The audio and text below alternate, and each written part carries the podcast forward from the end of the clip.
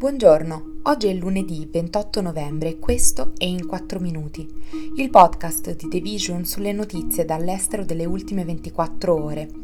Parleremo della fame che viene usata come arma della guerra in Sud Sudan e della protesta nello Xinjiang contro un nuovo lockdown dopo l'incendio che ha ucciso almeno 10 persone. Secondo un'indagine, le forze governative del Sud Sudan usano la fame come arma di guerra contro i loro stessi cittadini. Le tattiche di riduzione alla fame deliberatamente utilizzate dalle forze governative e dalle milizie alleate, nonché dalle forze di opposizione, stanno spingendo i civili ad abbandonare le loro case, aggravando la più grande crisi di rifugiati dell'Africa. Tutte le parti in conflitto hanno commesso diffusi abusi dei diritti umani e violazioni del diritto umanitario internazionale, secondo il rapporto dello studio legale Global Rights Compliance. Il rapporto è il primo a chiedere alla comunità internazionale di intervenire, esigendo che i crimini legati alla fame in Sud Sudan siano riconosciuti come violazione del diritto internazionale e che gli autori di crimini di guerra siano portati davanti alla giustizia.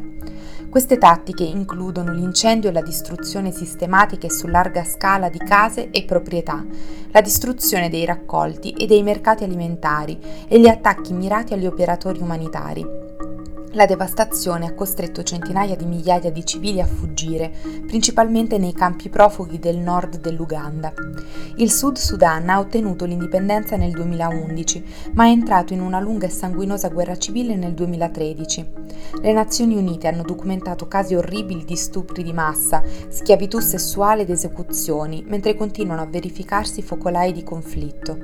Il paese è anche stato colpito da gravi inondazioni e siccità.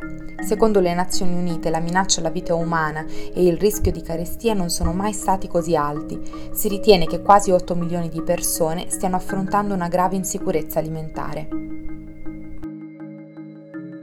Un incendio mortale in un condominio nell'estrema regione occidentale cinese dello Xinjiang ha scatenato un'ondata di rabbia online e una protesta di piazza venerdì nella capitale della regione, con i residenti che chiedono la revoca delle misure di lockdown che hanno confinato molti nelle loro case per più di tre mesi. I cittadini hanno chiesto se le restrizioni per il Covid abbiano ostacolato i soccorsi o impedito ai residenti di fuggire dai loro appartamenti o dall'edificio.